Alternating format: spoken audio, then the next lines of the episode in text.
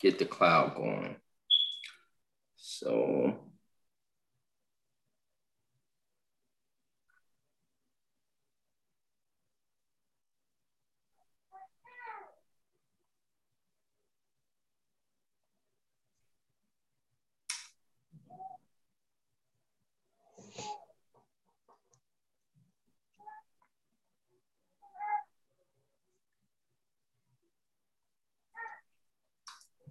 we get hmm.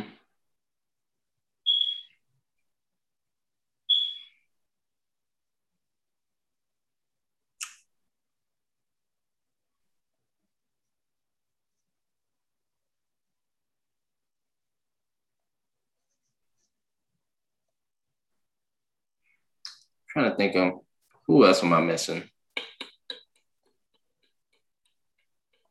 Although it is a number of people that I missing, but I'm gonna add as many people as I can remember at the moment. And then from there get going. um, let's see.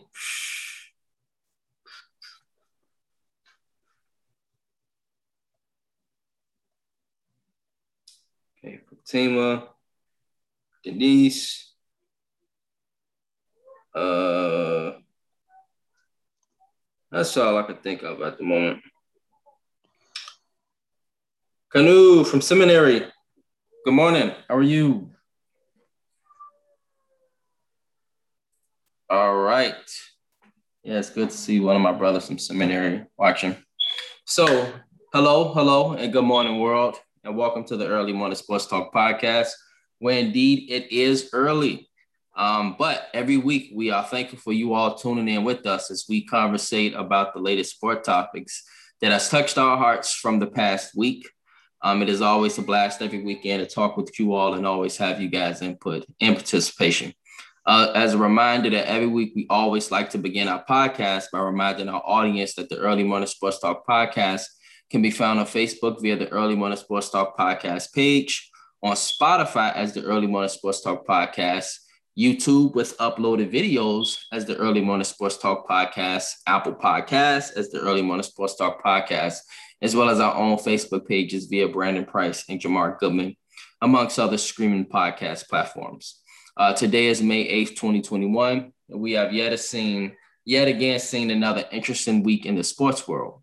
But we have uh, more rumblings of Aaron Rodgers um, in the neighborhood of PBS no longer wanting to be in Green Bay, Jamar. Mm-mm-mm. Yeah. Sound like music um, to my ears. It does, doesn't it? It's, it's a wonderful thing. Um, the Milwaukee Bucks um, continue their hot streak, proven to be uh, or proven to the NBA that they are indeed serious contenders. Um, and the Brooklyn Nets as well, that they are a serious contender. Uh, the Brooklyn Nets and the Los Angeles Lakers are both on a slide, uh, but the Lakers uh, look like they are in danger of making the play-in game and might not even make it past that. Um, great debates occurring between the NFL and NBA championships. Um, and I did just mention, good morning, Dwayne. Good morning, my brother. Uh, as well as mentioning already the Los Angeles Lakers and their stumbling ways. And so introducing my brother from another mother, Mr. Jamar Goodman. Good morning, sir. How are you? Man, I'm fabulous. How are you doing today?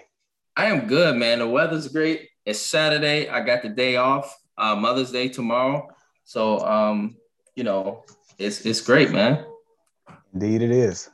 Yes, yes. And so, good morning, Dwayne. He says, super hyped for this upcoming football season. Yes, I am. As a Bears fan, I am. Not sure, uh, Jamar. What uh is what, what, Dwayne? What um team do you rep? Are you a Bears fan as well? Or? Oh no no no no. He he he's a Patriots fan. Ah, he's a okay, yeah. So he he still got the right to be excited. They got Mac Jones, and they made a lot of good acquisitions this offseason. Uh, it'll be good to see the Patriots back, man. That'll be dope, you know. It will be. Yeah, yeah. So, all right, uh, let's begin with the NFL, Jamar. So, let's begin with this situation in Green Bay. Uh, we know that A Rod wants out of Green Bay. Mm-hmm. Um, and we got NFL legends such as Brett Favre um, stating pretty much that if Aaron Rodgers has his mind made up, this is what he's pretty much stating, then he's pretty much not changing. Um, and knowing Aaron Rodgers and the beef he's had with his brother, I don't know if you know he had beef with his brother Jordan Rodgers, um, who played football, I believe, for Vanderbilt, and he's a commentator and was on the uh, Bachelorette or something like that, or something like that. Uh, his family, uh, he's had beef with his parents. Uh, he's went through various breakups, um, and now he's recently called out the GM, comparing him to Jerry Krause. Um, and so this guy seems to be pretty difficult. And just for me, Jamal, I think with his difficulty, I wouldn't really want to play with Aaron Rodgers because he seems like a prima donna, you know? And if he don't get his way, then, you know, he's not happy. And don't get me wrong, players do make the franchise, and we have to acknowledge that. But I just sit there and think of the millions of black players that have made franchises and they don't get what the hell they want. He had the balls to demand to the um organization, bro.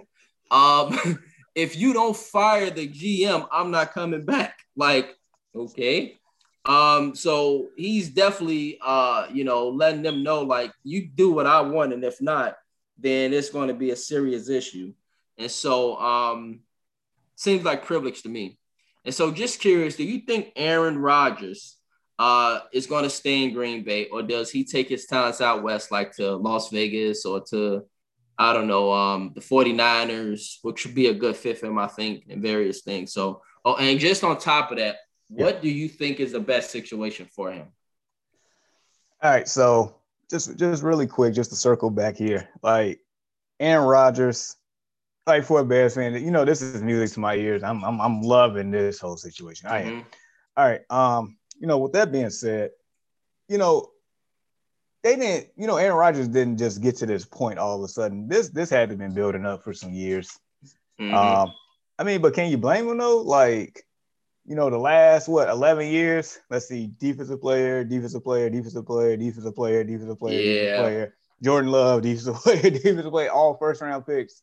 Even right. this year, they took a corner. So it was like, like, you know, Aaron Rodgers is basically is the franchise right now. Like he's the only reason why they're relevant. They're they're in Super Bowl contention. You know, things of that nature. Without him, it's like like where where are they really? Like how good of a team are you without Aaron Rodgers? And it seems like mm-hmm. we're about to find out because I don't believe he's coming back. Like, did you mm. hear mm-hmm.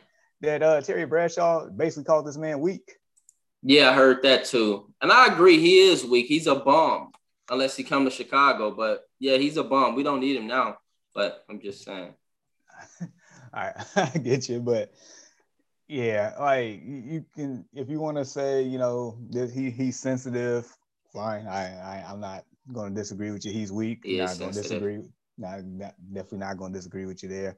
You know, I, I I heard he was, you know, had like a beef with with his parents. I know more so his brother or anything like that, but oh, big beef, bro, big beef. They they do not like each other. Like it is it is almost definitely beef with them. That's how bad they hate each other. That's crazy. Yes, yeah, crazy. But um, but yeah, I I don't see this like you know fixing itself in Green Bay. Like this is years and years of frustration building up to the point where it's like he, he's had enough. Because I, I feel like if they don't trade him, I feel like I I really feel like he'll sit there and retire and not play. That's that's how strong of a beef I think he has with this organization. Mm-hmm. So, all right. So as far as a good fit for him or a good situation for him, you know, there there's a number of teams that that can use him, and they they'll be right in title contention. Like just throwing out some names, he can go to the football team. They they can use him. He can uh, go to the Cleveland Browns. Like that'd be a like a great scenario. But two teams that I have in mind, one that you mentioned already was the San Francisco 49ers. Like mm-hmm. I'm pretty sure if, I, if uh, correct me if I'm wrong, he grew up a 49ers fan. He sure did. Indeed did. Grew up in the Bay Area. And that like that would be full circle, just come back around the team that that you know, right their wrong. You know, we we, we said that the Bears could right their wrong with Deshaun Watson earlier this, you know. Right. The 49ers had a chance to draft this man first overall in 2005. Didn't yep. do it. Went with Alex Smith. Look at him now. They haven't won a Super Bowl mm-hmm. since what, 94? If I'm mm-hmm. not mistaken, when they had that dream team. And yeah. so I mean, you you trade Aaron, you trade for Aaron Rodgers, give up Trey Lance, another player, a couple of two or three first round draft picks. I mean, I feel like it's worth it. I mean, you, got the running game already, so the play action is going to be lethal. You got weapons on the outside with uh, Brandon Aiyuk, Deebo Samuel, George Kittle. You have a mm-hmm. defense that is ready with Bosa and them boys at front seven. Like mm-hmm. you have a team that's just a quarterback away, and hence that's why they trade up in the draft for a quarterback. So mm-hmm. you know, there that that would be like I wouldn't mind seeing it. I, I really wouldn't. I'd probably root root for that to happen.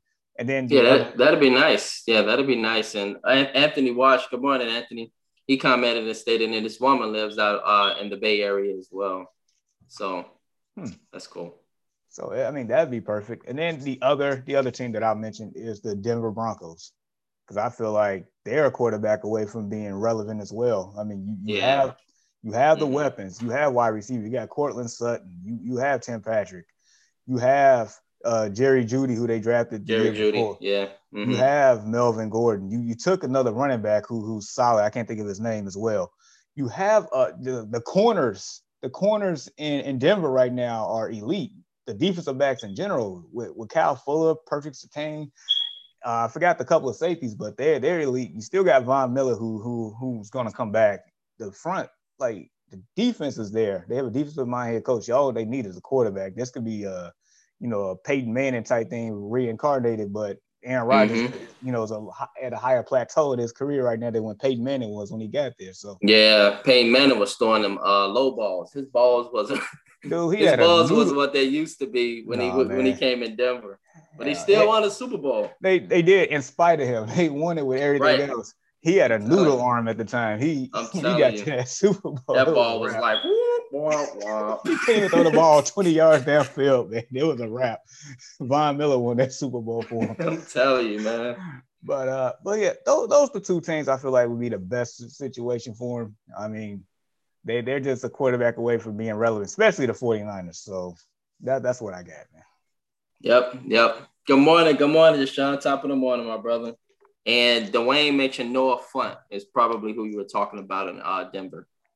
And so, um, yeah, Denver definitely is right down the crust. Um, you know, one team I would like to see him with hmm. the Raiders. I would love hmm. to see him in Las Vegas. Las Vegas just is a wonderful city in general. I think we've all, you know, we know how wonderful Las Vegas is. But I like the weapons they got, man. I like the weapons they got with Amari Cooper. Um, Waller, he is a tight end. Oh, well, sorry, sorry. Amari Cooper's in Dallas. But Waller, um, this kid is arguably the most talented tight end in football. Um, he's like a wide receiver. Mm-hmm. Um, the guy can ball. Um, let's not mention that he can hand the ball off to Josh Jacobs and just allow him to do his thing. Um, he, I mean, for me, I think this kid is one of the best running backs in football when he's healthy. Guy's a beast, absolutely off the charts. Um, you know, Jon Gruden might be a bit of a pain to deal with, but he's been proven to have increased this team every year and allow them to play hard. I mean, last year they had a pretty good record. Um, they just kind of faltered down the season, but they got off to a really good start, really surprising start. Um, I think things are definitely on the you know upward trend. They beat Kansas City last year, um, and they were one of the few teams to beat Kansas City last year. Uh, you know, so I think oh, I mean Las Vegas um, is a very good destination, man. That team is right there on the cusp as well, and they could really you know cause some havoc for uh, Kansas City. Not saying that they would even beat Kansas City in the division, but they got a really good chance. Imagine uh, Patrick Mahomes and Aaron Rodgers in the same division. This would be phenomenal for football. This would be phenomenal for the NFL, seeing those two guys go at it twice a year. Uh, I would love that absolutely. I'd be all in on those football games. I'm telling you, I would be all in on those games. Um, so I like, I like, um, I like, I like Las Vegas. But I definitely like the 49ers. I mean, everything is there. His one was out there. He's from the Bay, Cal kid, went to California. Um, you know, they could right their wrongs with Deshaun Watson um, as if, you know, it's the situation with the Bears. They could have drafted him number one. You're right, but they went with Alex Smith. Um, he was a 49ers fan, grew up in San Francisco, high school right near San Francisco. Um, the team, as you mentioned, all the weapons they got. Um, it's a re- it's a really really good situation if he was to go there. It will be a great situation. Um, they are a quarterback away, and so um, 49ers and Raiders um, are two teams I would love to see him uh, play with if he were, and it appears to very much be upon him leaving Green Bay because he's stubborn as hell. And if he has the beef that he has with Green Bay and he's not talking to his brother and his family, bro, like, and these people have made it public and he still don't be involved with him. Like, he must be a very difficult person. And so if he's that difficult, I can imagine if he tell Green Bay he not doing it, he, right. I, I, don't think it's happening. And so um seems like it's a wrap in that case.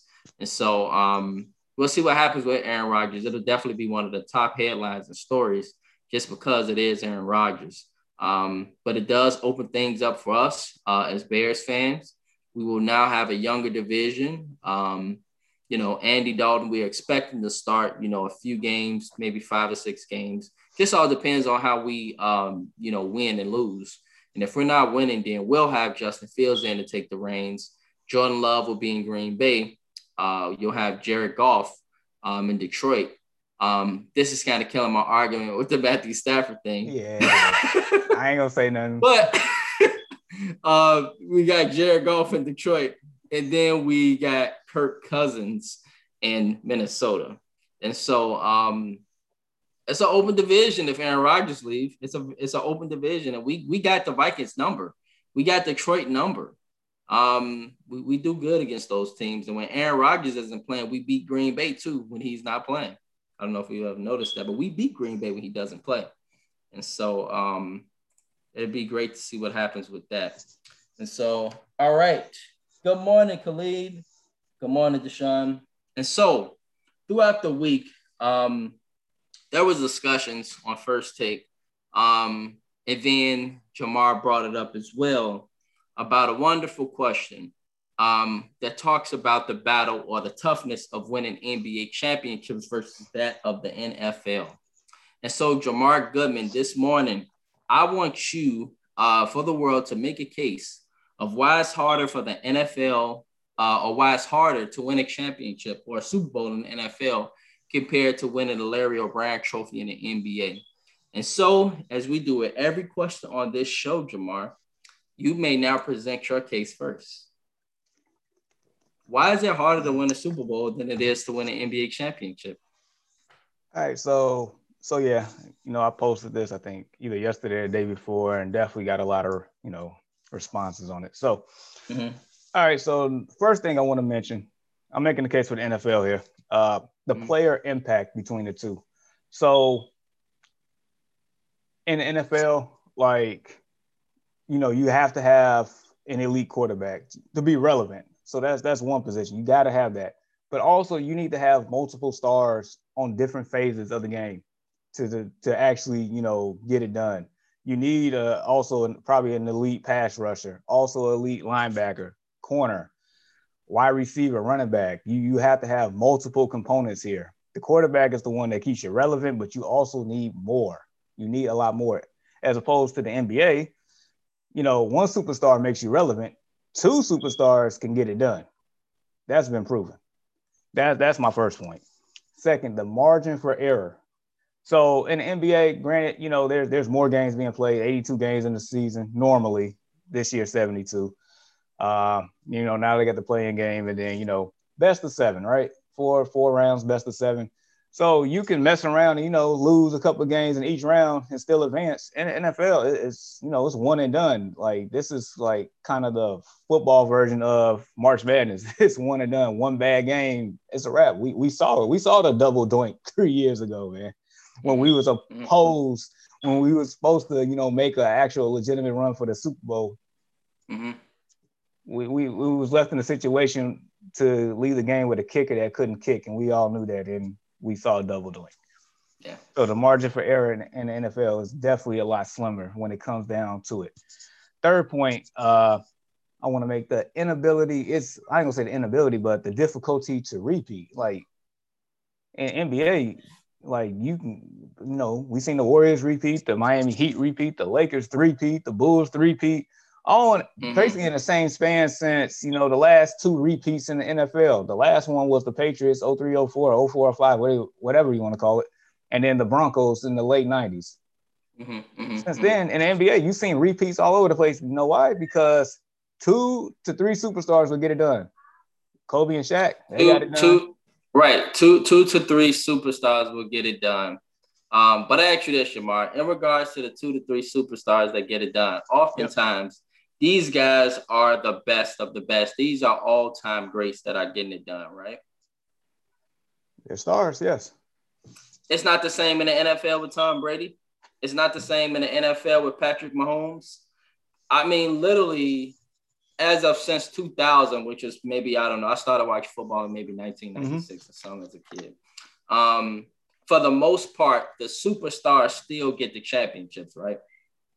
Yep. Let me the teams that. with the great quarterbacks, right? Mm-hmm. Okay, what were you about to say? All right, so so yeah, that that brings me to my that brought me back to my first point, and then my last point I'm about to make. First point was the player impact. You got to have an elite quarterback, but the elite quarterback does not get it done by itself, which brings me to my last point the 53 man roster to a 15 man roster. It is easier to bring together an NBA roster of superstars. I mean, heck, nowadays, you know, stars just, you know, they, they come together on their own. The GMs don't mm-hmm. even got to do it. The, the, the, stars just talk together like, hey, let's sign here. That's, that's what happens nowadays. In the NFL, with it, you know, both leagues have a salary cap, but in order to, you know, put together a roster that's consistent on both sides of the ball, like the quarterback, yes, is, is, is you know, a key position, but they only play one side of the ball. You got to rely on the defense, on other players, the other, what, 21 players that starts out there besides the quarterback. So you have mm-hmm. to rely on somebody else to get the job done. With the 53 man roster, it's like with a salary cap, do you know how hard and complex that is to put together a team that that is good on both sides of the ball in each individual phase. I mean, the the Buccaneers got it done, but also for them to bring it back, they they are officially running the roster back. I haven't seen a, a team in the NFL like actually do it because normally when teams win the Super Bowl, you know, p- players like to cash out and right. go play elsewhere. Like these mm-hmm. guys, like actually, this is this is this isn't normal. They they, right. they took pay cuts to mm-hmm. bring it back. And mm-hmm. we might actually have a chance to see a team repeat for the first time since Tom Brady did it with the Patriots almost 20 years ago. Right. Mm-hmm. Yeah. It just, it just, can't be the quarterback by itself. It can't. I hear you, man. Um, the NFL and football in general is a very, very tough sport. Um, and it is a tough sport to win a championship in in general, let alone do a repeat uh, with just so many different variables that come about um, in football. Like you mentioned, one dangerous thing about football is the fact of um, individuals being able to get hot at certain times. And then they'll go into a Green Bay as the Giants did in the second round, or the New York Jets when they went up to New England. And they can come out like Jacksonville going to Pittsburgh and pull out just the unthinkable. It happens in football, and that's the great variable about it. The 53 man roster um, that is associated with the NFL roster and managing all 53 personalities in order to get to a specific goal. Um, it is nowhere near as difficult as it is possibly in the NBA. But I tell you this when it comes to the NBA, we look at the Charles Barkley's of the world. You know, I'm gonna go old school here. We look at the uh, Patrick Ewings of the world, the Reggie Millers of the world, great, great NBA players um, that could not get past Michael Jordan. Um, LeBron James back in 08 couldn't get past the Celtics. And so as a result, he went ahead and he formed a super team, um, which is my point here. Um, it is very, very difficult to win a championship in the NBA. And it is so difficult as of today, and it has been in the past, that you literally, like you say, Jamar, and proving my point, have to get two to three superstars in order to have a chance to sniff an NBA championship. Because let alone having one to two players, um, two might not be enough if the rest of the league got other superstars. Um, that was just the one variable last year with Anthony Davis and LeBron James. But as of late, um, it has been that super uh, team trend in which James Harden, you know how talented James Harden is? Kevin Durant, he had to go to the team that he lost to. Like, who does that? But he had to do that, Jamar, in order to get a chance at a championship. He couldn't get past Golden State because they had great talent. And so as a result, he had to go to Golden State or yeah, and team up with those guys in order to have a chance at a championship because it wasn't going to happen with his current roster um, playing with Russell Westbrook, and they were talented as hell. They were talented, but it wasn't enough. James Harden and these guys in Brooklyn, they have to get together in order to get to the championship because it's just it's that hard to win. Patrick Ewing and those guys back in their day, they would never do it. They stated they would never, ever, ever, ever, ever do a super team. But maybe if they did back in the day, maybe they would have a ring because if not, you know, it's it's extremely difficult to get past an all-time great such as Michael Jordan. And so this is why you have the super team culture because it is very difficult to win an NBA championship with just a Devin Booker as example. Devin Booker can be all the talented guy in the world. KG up in Minnesota can be all the talent in the world. Ray Allen up in Seattle or in Milwaukee can be all the talent in the world, but it ain't enough to win an NBA championship. It's extremely, extremely difficult. Um, number two, when it comes to just the sport of basketball, cardio. You play basketball plenty of times, Jamar, and we're talking about a seven game series, literally four times. And don't get me wrong, one versus eight might be a sweep. Every now and then you'll get an OKC baby team or OKC that'll take the Lakers to seven games, or you might get a Memphis team that could pull off an upset against the Mavericks as a number one seeder. You might get the baby Bulls with Derrick Rose and Joakim Noah to push the Celtics to hell in seven games. But for the most part, you'll get teams that will, you know, kind of get whitewashed by a number one seed. But once that second round hits, that's when the playoffs start generally for that number one seed. We've seen that over the years. And we're talking sustaining that, Jamar, over a seven uh, game series by four. Um, and doing that literally, bro, over a two month period.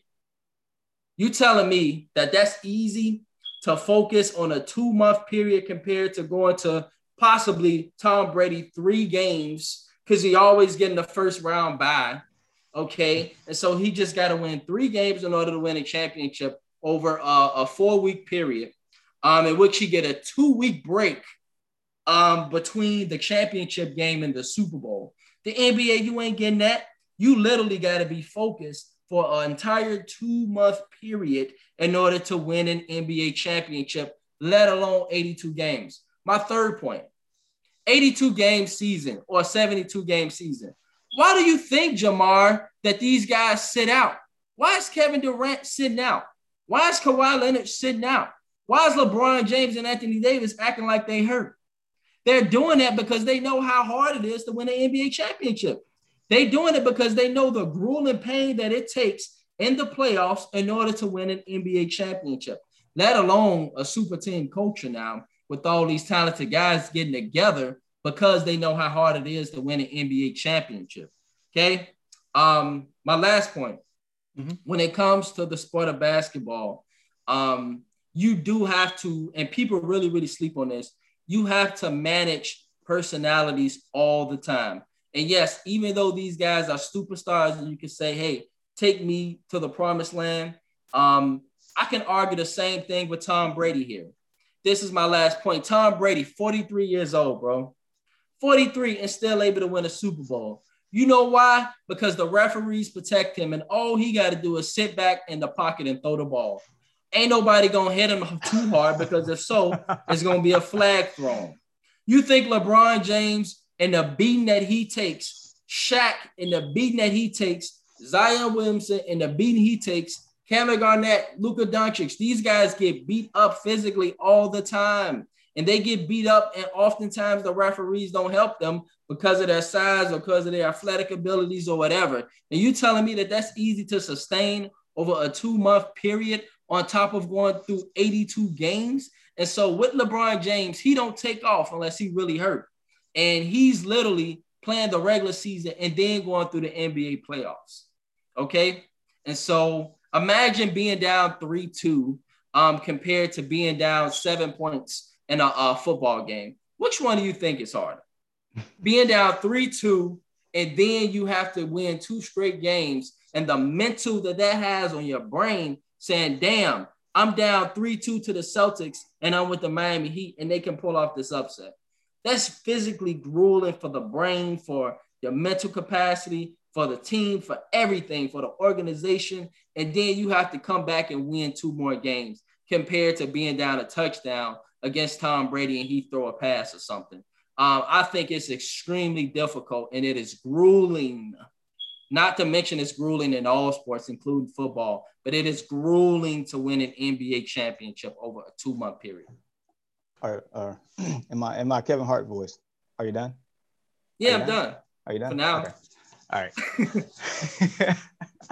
it's All harder, man. No, I'm gonna respectfully uh, disagree there. Um, all right, so your point of load management, uh, no. So, so I mean, they they do load management nowadays because I feel like it's it's more so uh, of of a choice and a mindset nowadays than what it was years ago. Now, come on, man. You telling me they're not doing load management, bro, because they want to save themselves for the playoffs? That's that's uh we are not really Jamar. That, are you going to say that, that this morning? Today. We are not really? having that argument today because oh, is, Jamar, no, you're telling me no. Kawhi Leonard's not doing that because he knows the grueling pain that it takes to win an NBA championship. You telling me he's not doing that? Okay, and we're gonna say the same thing. Uh, so what? So why Michael Jordan play all those games then? In a more because physical, he he was the physical one, league. He was then. the right. He was the one example. That's why he's the goat. This why? is why LeBron also, James is on the Mount also, Rushmore also because John, LeBron doesn't do what I mean, Kawhi no, Leonard no, no, does. No, no, no, no. There, everybody back then played games. John Stockton only missed 11 games of his career. That's now, a eight, different culture because that's what I'm saying. That's, uh-huh. that's my point. That's what I'm saying. So the load management thing, that that I feel like that's a weak argument right now. 2 football mm-hmm. is still a lot more physical sport than it is basketball. Hence, the where in basketball you can play about four four NBA games in a week, let alone in, in one week, as opposed to one game per week in the NFL. Okay. It doesn't. The basketball doesn't take as much of a toll on your body that it, than it does in football. That's a given. Okay, I, I can I can see I can see I can see the fact of the the the weekly game versus four games, but don't get me started about physicality. The game is still physical. I, am not saying it, it is. is physically grueling. The guys in the NFL, Jamar, can take a break. They can go get some water real quick. Um, and, and they can get off the field when the defense is on the field. In the NBA, you ain't getting off the damn court in the playoffs. You ain't getting off. LeBron James, Steph Curry ain't getting off the court. They got to go back and forth, back and forth, okay. back and forth. That's a lot of cardio, bro. That's a lot of exercise, and that can burn your body out. I mean, if these are the greatest athletes in the world, right, then that's that shouldn't really be be too much of a factor. They should be in the greatest it shape. Should be the I same mean, for the NFL, then, right? Now we know that there there is a difference between that. Ain't nobody going running right, you know, bang right at each other every single play. That's not happening. It's not. You just got to be more so physically fit in basketball to run, you know, 40 plus minutes a game every game in a seven game series. Now, you you saying, you know, the difference between, you know, being down 3-2 in a series to oppose down 7-0 in the playoff game. I mean, that that goes right back to my point, the margin of error. The fact that you already lost three games and still have a chance to win the series and keep it moving as opposed to losing one game in the playoffs and you're done you you cannot have a bad game. You can have three bad games in a seven game series and still win the series. Period. Okay.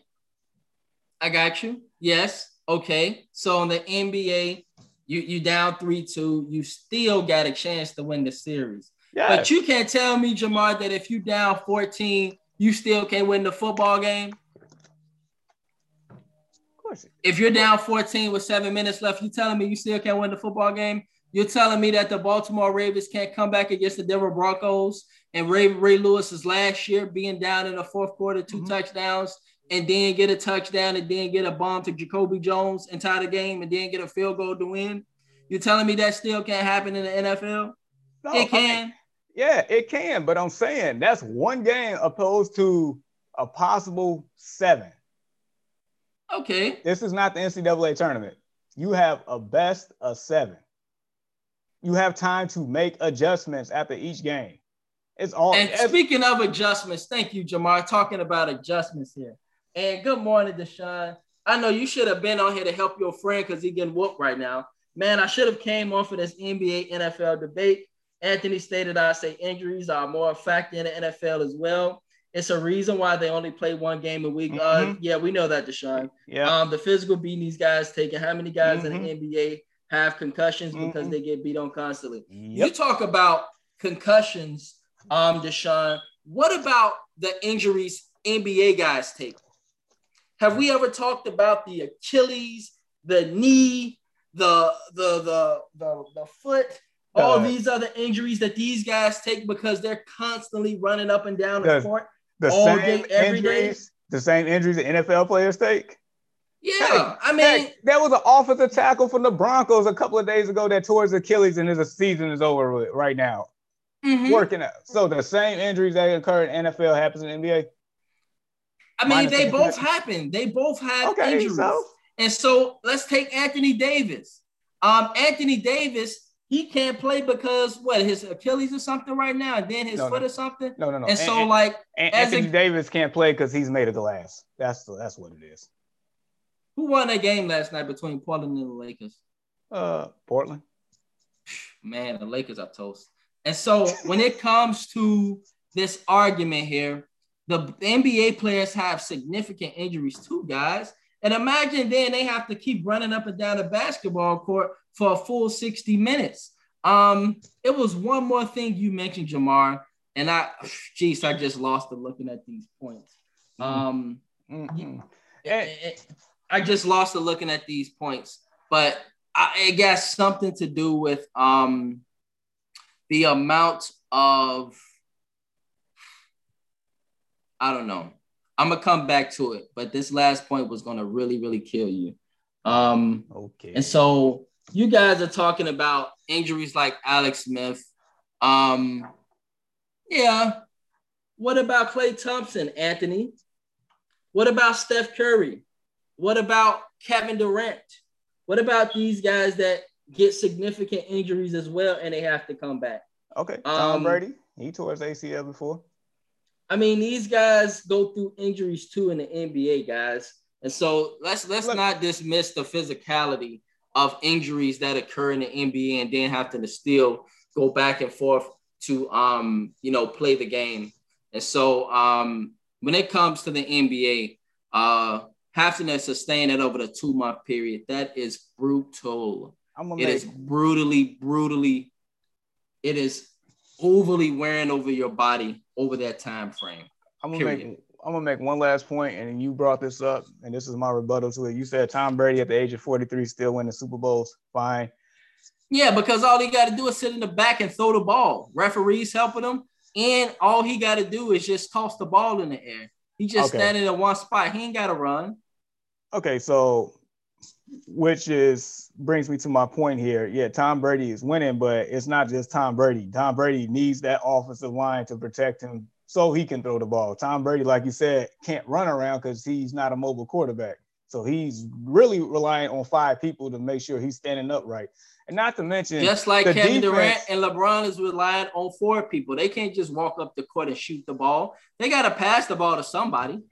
Now, now, so you telling me that when it comes down to it, LeBron James or nor Kevin Durant can just take over a game and just win the game by themselves? That, that's they can take over the game, but not in today's NBA culture. Hell no, he gonna need some help. Okay. So He's gonna comes, need some help so in today's NBA. It, Why so do you comes, think they have super teams? Down, so he can't just it, go and take over a game by himself. No, he can't. Oh. He's gonna have to to win a championship. The, I'm not saying to get to the finals. I'm not saying to beat a second round team. I'm saying to win a championship. Yes, he's gonna need help. Okay, so just like in the NFL. No. So yes. you, no, no, no. So you you telling me that I, have never seen uh, Kevin Durant when he went against LeBron just take over the game and, and and beat him a few times, won the game single handedly, won the games by themselves, or or Kawhi Leonard just single handedly won a game by himself. LeBron no. James, I definitely seen LeBron James win a game by he's himself. He's had Fred Fred VanVleet, he's had Tim Duncan, he's had Ben. No, he's he's had help. He's had help. I'm talking Absolutely. about a single game by himself a single game, even in that single game, he still had help. But I'm saying when it comes Look, down to Kawhi it, Kawhi Leonard ain't scored 115 points in the game. That's my point. Really? He probably scored 30 and maybe really? hit a few buckets at the end of the game. But that does not mean that Manu Ginobili didn't have 30 in the game or really? Tim Duncan had 25 and 12. Okay. All right. No. So this so, so for me to circle my point, yes, Tom going back to Tom Brady, Tom Brady needs the line for him to throw the ball. As we saw on the other side of the ball in that Super Bowl, Patrick Mahomes could be all where all he wants, but that offensive line was crap, and he was running 500 yards by himself all over that field. You need other mm-hmm. players. the complexity of this, you need other players on both sides of the ball for okay. you to win. Right. Yeah, so- a player can just take over a game. That is, I'm, I'm, not buying the fact that a player can just take over a game. He can take over the game in the waning minutes. Yes, he can. But it still takes four other players. It still takes adjustments. It takes, that's my point, it, adjustments. So Adjust, yes, yes, in the NFL, you can have multiple games to make adjustments. In the NFL, you right. have you have quarters. You have to Do make you think that's easy? Game. You, I know it's hard as hell to make adjustments in the middle of the game when a team that hit you with a with a kick return and and throw a bomb and they up 14-0 and it's only a minute into the game. It's happened with Carolina and Chicago in 05. I know it's hard as hell to bounce back from that. But you can't tell me that it's not easy to make adjustments over a seven game series. It is. Oh, you have more time to make adjustments. Okay, uh, yes, you, you have more times, but you still have to make adjustments that are correct. Okay. Okay, so so you have seven games to figure out how to beat somebody. You have one game within one game to figure out how to beat somebody if somebody does something that's that's something that you're not seeing. So you have to make an adjustment in game. If you don't make that adjustment by the end of that game, you're cooked. It's over. You have so you're telling one, me game two. You you can take them losses and come back and make adjustments. Okay, so you're telling me that James Harden being down to the Lakers going up 1-0 last year having to make adjustments. It's hard to make adjustments against a great player, right? It's hard to make adjustments against you being in Houston, maybe by yourself.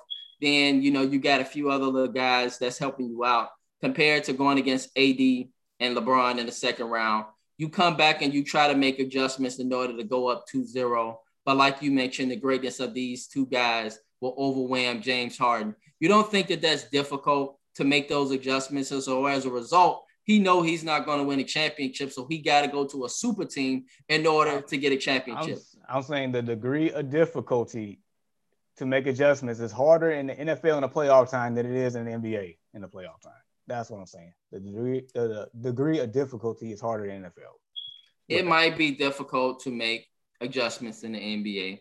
I can see that it's very, very tough to make those adjustments in the NFL in the heat of the moment. But it is very difficult to make adjustments over a seven game series. And let's not even mention in the NBA finals. I'm not talking about the first round here, Jamar. I'm talking about the second round. I'm talking about the finals when you're up against the best competition and you have to make those adjustments. It's very, very, very tough.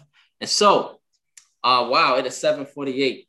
And so I'm just stating I think it's extremely tough to win a championship in the NBA compared to the NFL.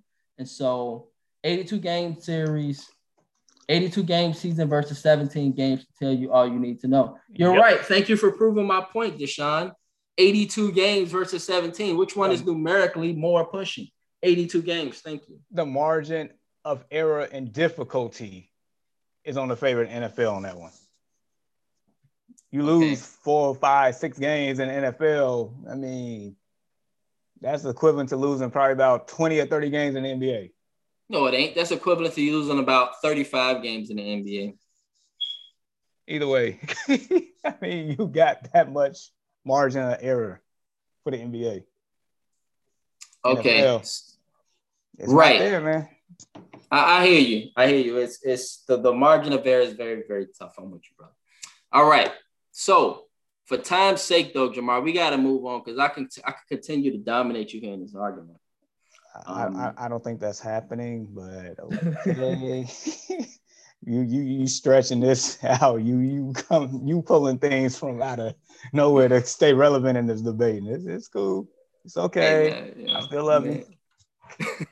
hey, um, Anthony mentioned maybe if Stafford played in the NBA, you'd like him.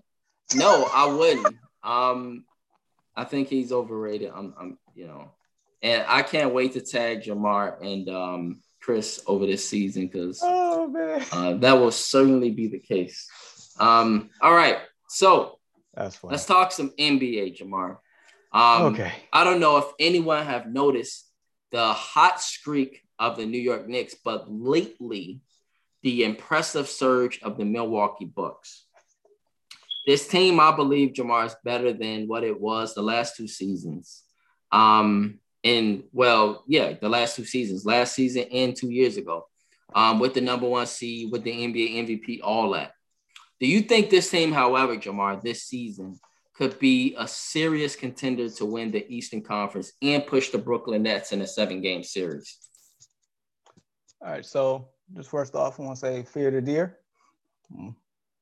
My my my boy, the two time back to back MVP. looks Mhm. like they they they finally you know got it together because i remember at the beginning of the season i didn't i didn't think it was it didn't look like it was that based on how everything was you know you know calculated at the time um answer your question about being a serious contender i think so just because of the type of basketball they're playing at this exact moment absolutely. Um, as far as you know, pushing uh, Brooklyn or beating them, I mean, honestly, that's that's up in the air. I know they match up extremely well against them. I know they beat them back to back a couple days ago. Um, the X factor is James Harden because I do not know exactly what this team will look like now with, with James Harden when, whenever he comes back because we only seen seven games with them, and that was like all the big three together, and that was months ago. At this point, I, I don't know.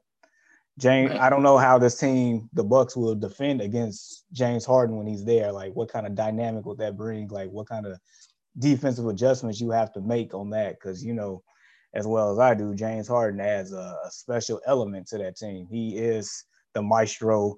He can get his shot when he wants to. He gets to the free throw line when he wants to. He he he studies the rule book as much as Kobe did. So he knows mm-hmm. how to pick his spots. Knows he he he he's an offensive cerebral assassin, man. It- it is He, he runs the show really well, and they actually move better with him on the floor. exactly. It's like I'm it's like I'm more scared of him on the court with KD than I am with KD and Kyrie. I am KD and Kyrie alone. I'm not as you know. I, I know that's deadly, but it's not the same effect with James Harden. So I, I can't say. I would say Milwaukee will have a puncher's chance to push them for sure. I don't know if they can beat them with James Harden's out there, but uh, uh, I do agree with you. Milwaukee is is playing at its best form in the last three years. This is his best team, and I think the acquisition of PJ uh, Tucker definitely like took them over the top. It just Mhm. intangibles, man. You you can't Yeah. teach that, and so yeah, I I really do like this Bucks team to to do some heavy damage this playoffs. Yeah, you can't teach effort. You can't teach playing defense. Uh, you can't teach um, team ball, moving the ball. They move the ball so well, man. And they've picked up a few guys from San Antonio, including uh, we'll talk about Forbes later um, in the M- NFL list or the most valuable franchises. But how about Bryn Forbes for the Milwaukee Bucks? Um, guy has a torch. Um, I mean, as a deadly shooter, almost as deadly as um, almost as deadly as um the guy that was with San. He's still with San Antonio. You know, the guy that got the little braids in the back can shoot the ball real quick. Um, plays for Pat- San Antonio. Patty Mills. Patty Mills, thank you. Almost as deadly as Patty Mills, and this this Bryn Forbes kid, he opens up the floor and he is scary. And so you put that along with just the fact that if you got shooters that are hitting their shots in Milwaukee, Jamar, you can't build a wall for Giannis. How scary is that?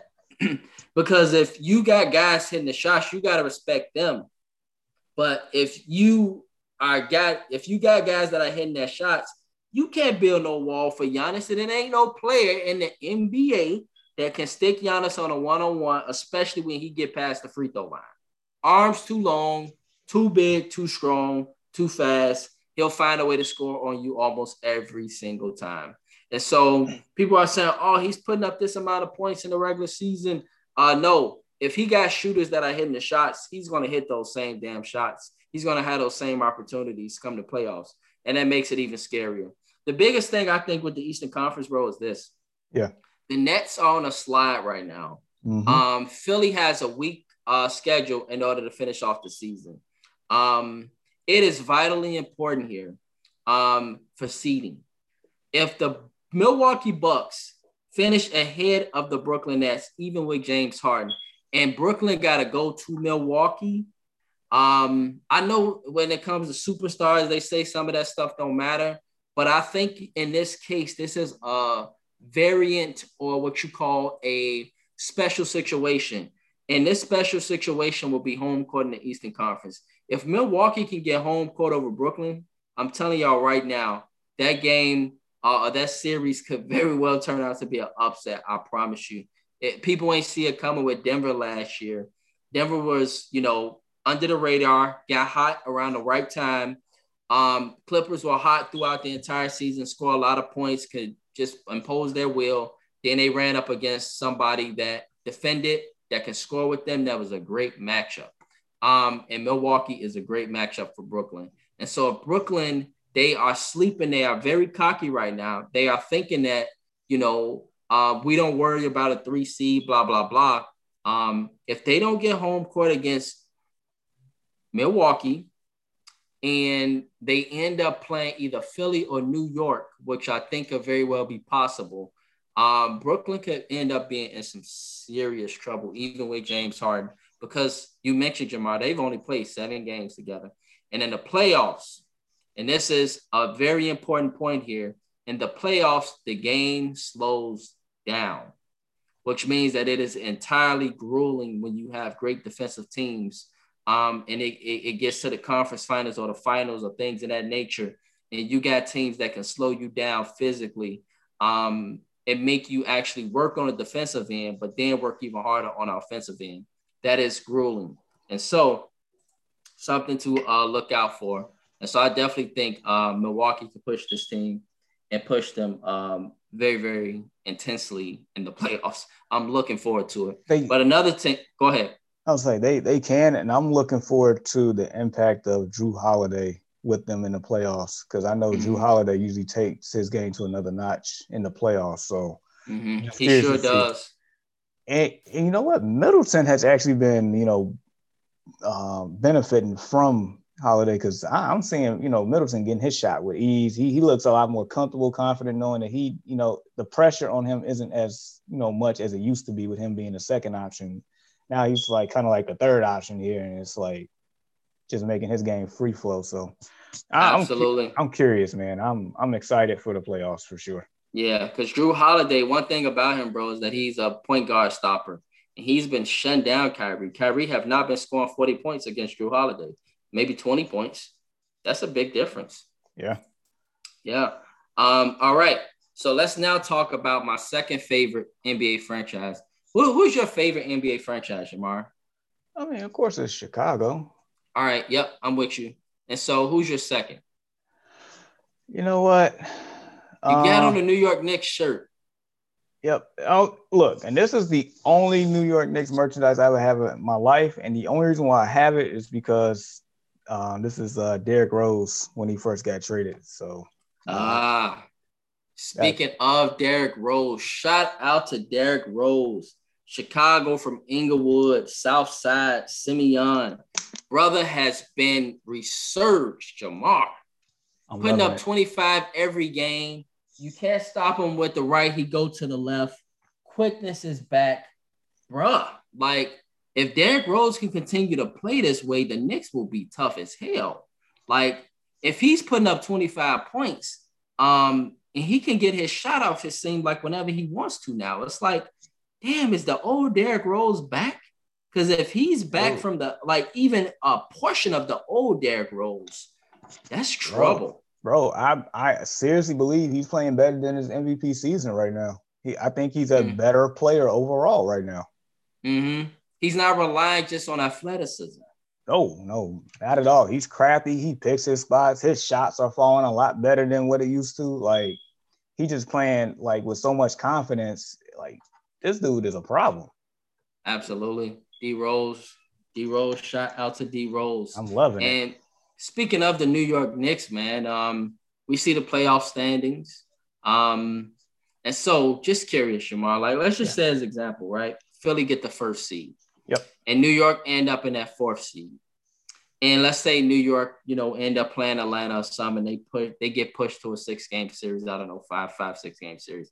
They beat Atlanta, and then they go up against Philly in the second round. Do you think that the New York Knicks, with the way they play, can pull off an upset against the Philadelphia 76ers? That's tough.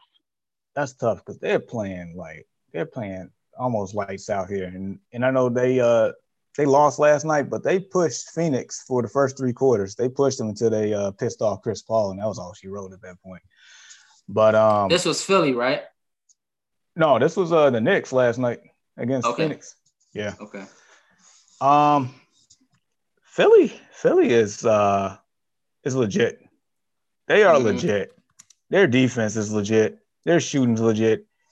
Embiid is playing out of his mind game for yeah. game, he's probably like the best player out there. Game for game this year, he he is. It's like I don't know. It's like I know the Knicks is tough, and I expect them to get out the first round, but I still feel like their their their wall is second round because, well, like I, as great as Derrick Rose is playing, and Julius Randle and um, Barrett and Bullock and Toppin and whomever quickly. Uh, who and who's going to guard Joel Embiid? when the game slows down. They have probably the best post player in the whole NBA right now. Like, how you gonna stop that? That's that's my thing. And then Ben Simmons, you know, you know, he could easily win defensive player of the year every year. True. He creates chaos on offense without even shooting the ball as well. So it's like, and then you actually have shooters in Philly. And I know that, you know, the Knicks, you know, defense is spectacular. I think number one defense in the league, but you know, when it comes down to it, I I just I right now I just cannot see them beating Philly unless Embiid gets hurt. If Embiid gets hurt, gets hurt and they play them in the second round, all bets off the table. But, right, right, right, right, right. It's it's it's very interesting, man. And I, you know, just want to kind of point it out because I see a trend with New York. Um, and I I have Philly, as I told you. I think they, you know, I said earlier in the season, I think they can beat the Nets. Right. Um, I will look forward to them in the Eastern Conference Finals, but I just wanted to kind of throw a wild card in there um, in the East. And the wild card for me is New York. Um, just because of the number one ranked defense, because of the youth, because of uh, Tom Thibodeau, um, the resurgence of D Rose. They can score with anybody. They always lose by one or two points outside of Phoenix last night. Um, they are tough. And, you know, um, Philly, they are tough too. Don't get me wrong, but Philly is beatable. They are, and you know, I, I, if they meet in the second round, I am, I am like overly interested in that series because I think something crazy can happen in that series. I really, I, really do. I like. I I, I want to root for the Knicks. I do, just for Derrick Rose purposes, and you know, it's you know, bad, NBA is good when the Knicks are good. That's just what it is. Mm-hmm. It's like the game slows down. It's like who is going to stop Embiid? That, that's my thing because that that's going to be a problem and a half for that team. I know they can be scrappy and fight tooth and nail. I get that, but at but at some point, it's like he overwhelms. Yeah. Yes, that's that's my thing. Right, right. Thirty-four points in three quarters the other day when they blew out somebody. Philly, I think Thursday. So I mean, I, I hate that he got injured because he clearly should have been MVP for me. Clearly. Um, yeah. I just hate he got injured. This was um, his year. clearly was the best player, uh, been the best player in basketball, if you ask me, this entire season outside of his injury. He, I mean, I, I, still feel like he could still sneak the MVP vote because I, I know Jokic is, you know, supposedly the favorite, but it's like, dude, what seed are they? Like the fourth seed? And I mm-hmm. get it mm-hmm. that that Westbrook one has a six seed, but he averaged a triple double for the season. That was an anomaly, like at, at that time. So it's like I feel like personally, I feel like the MVP race is wide open. And and to your credit, I feel like I, I meant to ask this on Facebook the other day, like, you know, so when are they going to actually like really give serious consideration for Chris Paul here? So, mm-hmm. Mm-hmm. absolutely. I say the top three runners, um, and you put top four. I say you put number one, maybe Jokic, but I for me, Joel Embiid. Number two is Jokic. Number three, Chris Paul, and four, Julius Randle. That's my order of MVP. Not mad at you on that one. Yeah. So, um, all right. So I think we've kind of talked about this a little bit in regards yeah. to the seeding, but just curious, how important do you think it is for seeding in order to determine the Eastern Conference champion? I, so, like, with think, the Nets as example, you right. know, I'm just curious. I mean, we know they got the best team, talented, talent wise. Um, if they would have finished the three seed, does that put any trouble on them? Like, does that worry you with them? And I'm I'm I'm using the Western Conference as well. Another question to talk about is the Lakers being number six or number seven or whatever. Um, I don't know. I think the lower they drop, the worse it is for both of them. No, I think seeding is important here for the top three teams in the East because, I mean, one of those three teams are coming out. I mean, that's just bottom line. So for Brooklyn, let's just say, for instance, so New York is in the fourth spot, right? Mm-hmm. They they are just the uh, they're a half game up against Atlanta, who's fifth, and just a game up against Miami, who's sixth. Let's just say, for instance, you know, for whatever reason, New York drops to six and Brooklyn stays third. Milwaukee stays second. So you telling me Brooklyn will have to go through the Knicks, who's with a lot of intangibles in that series. The pride of New York will be on their side, amongst everything else that we discussed. Milwaukee in the second round in Milwaukee, and then Philly in the last round to get to the final. Seeding is very important, especially if the team is not fully healthy it was a right. fully healthy team in Brooklyn, then I mean that's a different story. But I, it's like they're still a little unknown when James Harden comes back. So seed, seeding is very important. And like you said, Brooklyn goes and plays Milwaukee in the second round in Milwaukee, and they actually got fans. You know, it's not like the bubble anymore. So right. So you, yeah, seed, seeding is very important in the Eastern Conference, man. And I, I just want to quickly mention as well, New York would be tough if New York dropped to the six but bro, don't rule out Miami being a tough ass first round. I mean, with Tyler Herro, always. Duncan Robinson, Jimmy Butler, always. Bam Adebayo, Andre Iguodala. Hello, that that is Miami always. done beat Miami done beat Brooklyn twice this season. With James Harden one of the games. Not saying that they've had their full roster, but uh, that will be a tough first round to Miami let's let's let's put some respect on Miami here because I, I I know we we do, but maybe maybe not enough. I mean, they're the freaking defending Eastern Conference champs. They are. They are for a reason. Absolutely. that they are. I, I don't want to see Miami in the playoffs. I don't. That's I, I don't want to. I don't want to see those hot shooters either. I don't want to see those hot shooters either because they get it going. Good luck. The, they can score with Brooklyn. They can score with them. They can and they can defend two. They man, they got defenders. They got dogs. That's what we described mm-hmm. them last year as a bunch of dogs. That's what they right. are, dude. Mm-hmm. They they willed themselves to what what two wins last year in the finals. Mm-hmm. Jimmy Butler yep. won one game by himself, basically. So that's a scrappy team you do not want to play. I, I completely agree with you. I do. Yeah. And, and so what about the West? Like, um, just you know, for me, real quickly, bro, like the Lakers, um, I think they're in trouble. I don't think they win the West this year. I told you that months ago. Um, after just seeing after you know the injuries, they started off 21 and sixth grade team, but um, they they just are injury depleted, man. I don't know if they can pull it out. My favorite now for the West is the Clippers. Um, and so just curious, like we got Utah at the top. You got Phoenix right there, number two. Yep. You got um who's Clippers three? three. The the Clippers, Clippers. three, and Yep. then the uh fourth Nuggets. seed is Nuggets. Mavs, right? Yep. Uh, and six is uh Portland, Portland. and then seven is the Lakers, and eight is the Grizzlies. No, eight is the the Warriors. Oh, the Warriors are over the Grizzlies now. Okay. And Yeah. so then you got the Grizzlies at the bottom, and then somebody else, And then the 10th seed. Spurs. The Spurs. Okay. Um, yeah, man. I think just on an advantage of the Lakers, the Lakers, man, they have to, I felt, get at least a four seed to um, and it's still in eyes reach that fourth seed. Um, no. No. it's not even so the fifth seed is the best they can do at this point. Yep. Right. And so um, I don't know how well that bodes for them because they got to go on the road the whole playoffs pretty much. Um, and talking about how Um, tough that'd be for LeBron to pull that off. I'm not saying it's not impossible. He's done it with Cleveland two years ago, but um, three years ago. But This this is tough, bro. Um, be a tough road. so Portland, so Portland is a game up in the standings, but they have the tiebreaker. So technically they they're up two games against them.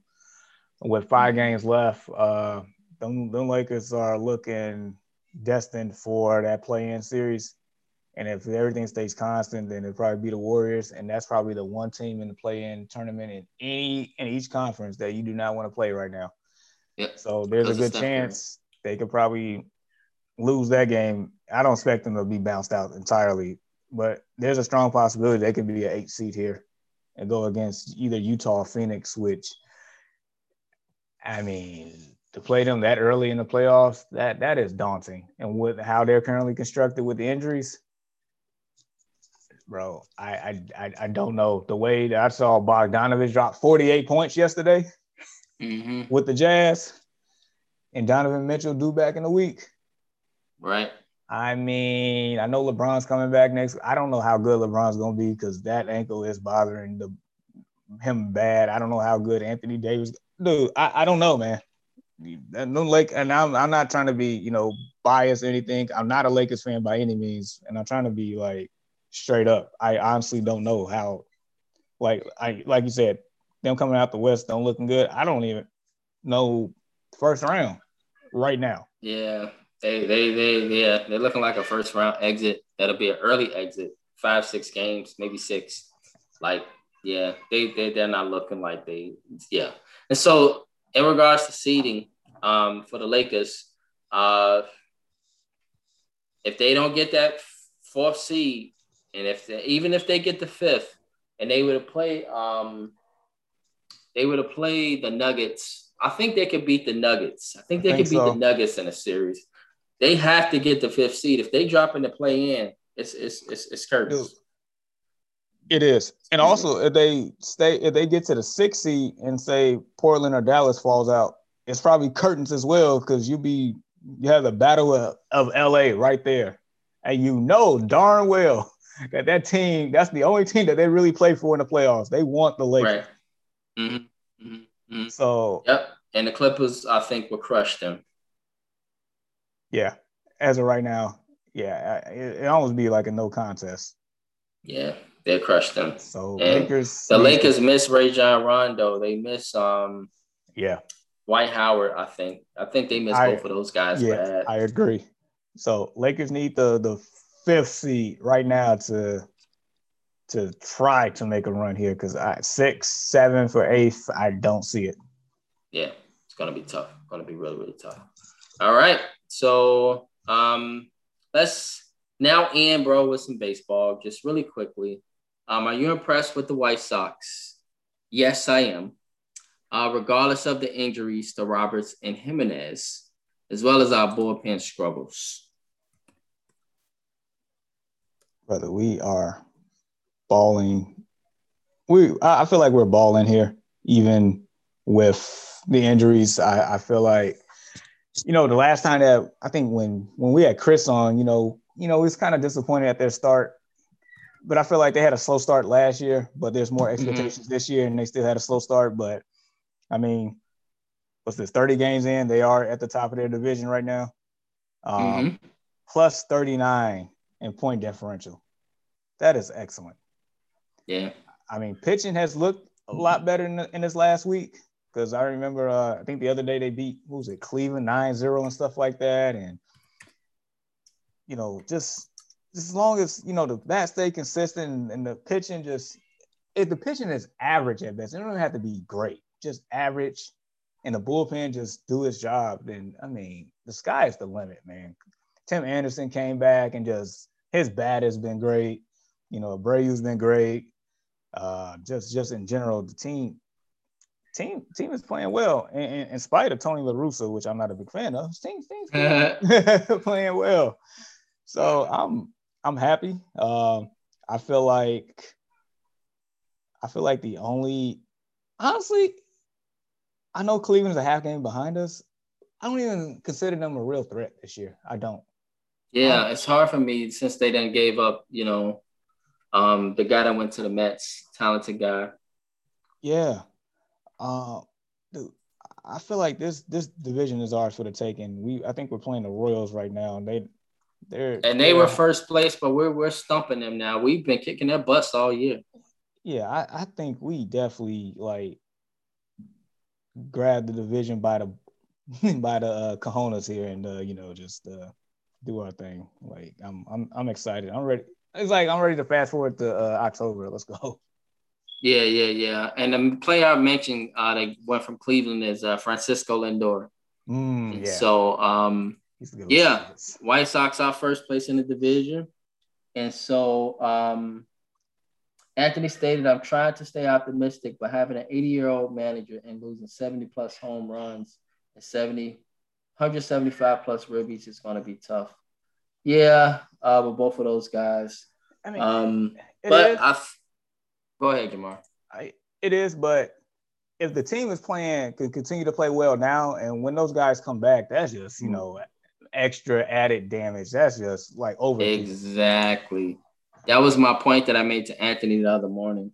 Is um because we work out, and mm-hmm. I told him that I felt that if the White Sox should just keep up their winning ways, keep first place in the division, which I don't think with this division, you got to win.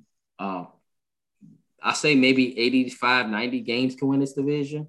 Correct. Um, the other teams you know, don't have enough bats. They don't. May, right. may, maybe the Twins, but you know they're gonna be irrelevant at the time. Everybody else don't have enough bats. We we have horsepower on mm-hmm. offense, so our bats will keep us relevant until then. Right, and you heard what they uh Albert Pujols, which we've talked about him at the beginning of the season. We were talking about baseball. Um, he's been let go, which is like overdue, as we know, Jamar. Um, and basically, talking about Tony La Russa, he mentioned that you know there's no room for Albert Pujols because our roster's loaded. Pretty much. And so that that that states something definitely.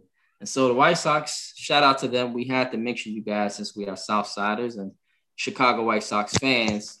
And so keep it up, keep up the winning ways, take care of the division. And so um in time, you know, hopefully Robertson, those guys and Jimenez can come back and maybe the bullpen can get hot around the right time and um, I mean, yeah, and, and never know. You might make a move at the deadline to add to that bullpen. You never know. I mean, there's there's options. I as of right now, I wouldn't touch anything. See how it plays out until uh, we get towards July here, and we'll go from there. Right. Absolutely. And so yes, um, but we want to thank you all for tuning in with us. Thank you, Anthony, and Deshaun, and oh, Denise, hey, and hey, real uh, quick, did you pull pull up that uh Forbes topic real quick? Oh, yes, yes, yes. Let's briefly mention we want to talk quickly, everyone, about the Forbes topic um, and the most valued franchises in the world, with the Dallas Cowboys being number one. Um, I know that got a lot to do with Jerry Jones and his branding. Oh, absolutely. yeah, but it's interesting to see New York on here, right? Like you got the Knicks, the Giants, and the Yanks. I mean, branding is everything and you know the the the city of New York. I mean that that does it by itself. The Giants yeah. that that's surprising to me. That's surprising. I was surprised to see the Giants there. Wow. I was even surprised to see the small market Patriots at 4.4 billion. But then when I thought about it, I'm like, Tom Brady and Robert they, Kraft, those they guys built that up. Smart guys, they built that up over all them winning years. I, I think the most surprising to me is the Warriors ahead of the Lakers. That wow, that, that threw me off. The Bay over the Lakers. Wow. That is surprising. I'm sitting there looking at it. Wow, that is very surprising. I would expect the Warriors to not even be nowhere near this list. At all. And that lets you know the impact of Curry has had since he joined, because that team was not worth that much. And then when they got the new owners, like that's how quickly like a brand or a company or a business in general can just, you know, rise up and become that much profitable. It's, it's crazy. And it is. And then anything above like Barcelona and Real Madrid and uh, Bayern Munich, like like those three are powerhouse soccer teams. Powerhouse. And powerhouse, so worldwide powerhouse teams. Yeah, so like this list is impressive. I, I, I mean, Jerry Jones as a businessman, for him taking advantage of the Dallas Cowboys in the '90s and do everything that he did to, for for the Cowboys still be donned as America's team, and they haven't won anything in almost 30 years. That's that's I'm telling you, right? To me, very, very impressive, man. They haven't won a Super Bowl since the early 90s, and they are still the highest value franchise. If I would have said something first, I would have said the Yankees would have been number one if I wouldn't have looked at this list. Just being at the Yankees and their dominance throughout the 90s and 2000s, and Derek Jeter and those guys, and the Yankees being in New York, the Mecca. Um, I definitely would have thought that the Knicks and the Yankees would be one and two, with Dallas being right there number three, but that's surprising. Barcelona definitely, yeah. Real Madrid. I, I'm I'm still looking for some other soccer teams, but you know I'm sure they're probably in the teens. Um, the Warriors is just shocking. I mean that's shocking. Um, and the Patriots, I mean that's very surprising. The Giants, wow.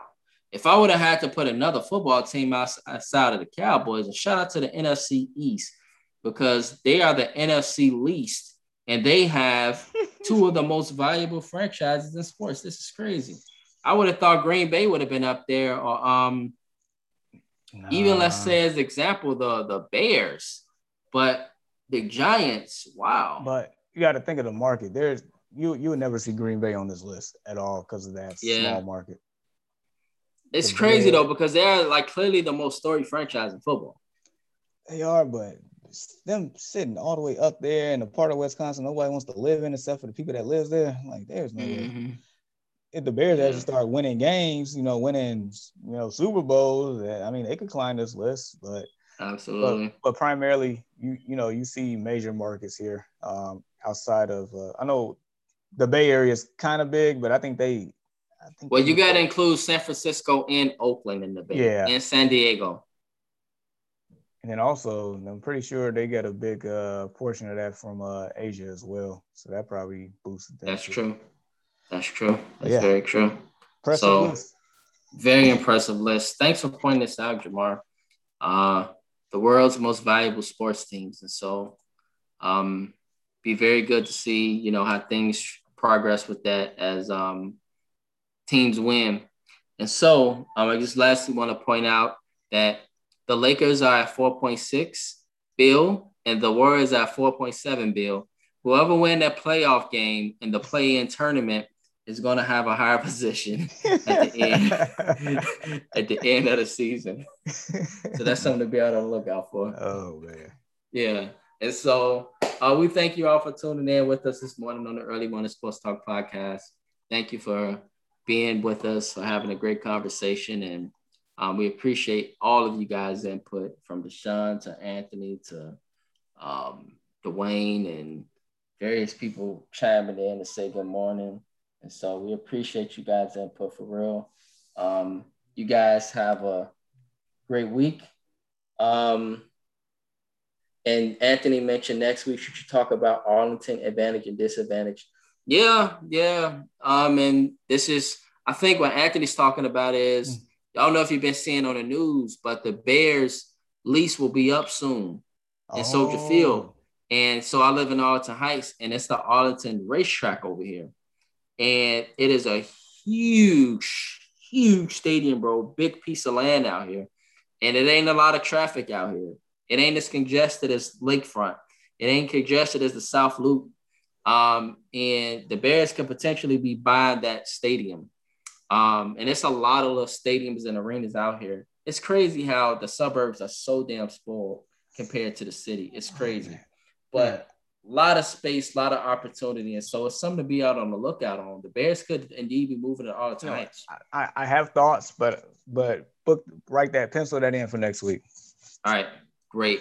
Absolutely. And so um, this is something to definitely be out on the lookout for. Um, it'd be exciting, man, to see if that occurs. It'd be dope. So um, thank you all for tuning in. Any final thoughts or shout outs, Jamar, uh, before we head into the weekend? Yeah, so you know, tomorrow is Mother's Day, so definitely want to you know shout out uh, my mother, uh, Miss Lizzie Goodman. I also want to shout out my wife, uh, Tabby. Um, appreciate both of them. Um, man, uh, they're like cornerstones to my life. So love them mm-hmm. both.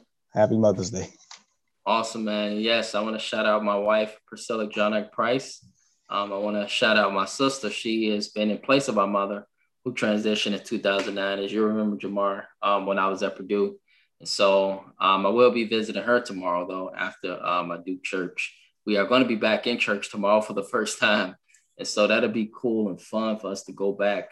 Um, and so yeah, you know, shout out to all the mothers, um, all the motherly figures um, that are out there handling your business for your children um, and continue to do so. You guys are great examples. And so uh, thank you all for tuning in this morning to the Early Morning Sports Talk podcast. You all have a blessed and wonderful weekend. Thank you, Jamar, for being with me this morning for the great conversation. Likewise. And everyone have a great weekend. Peace. Peace out.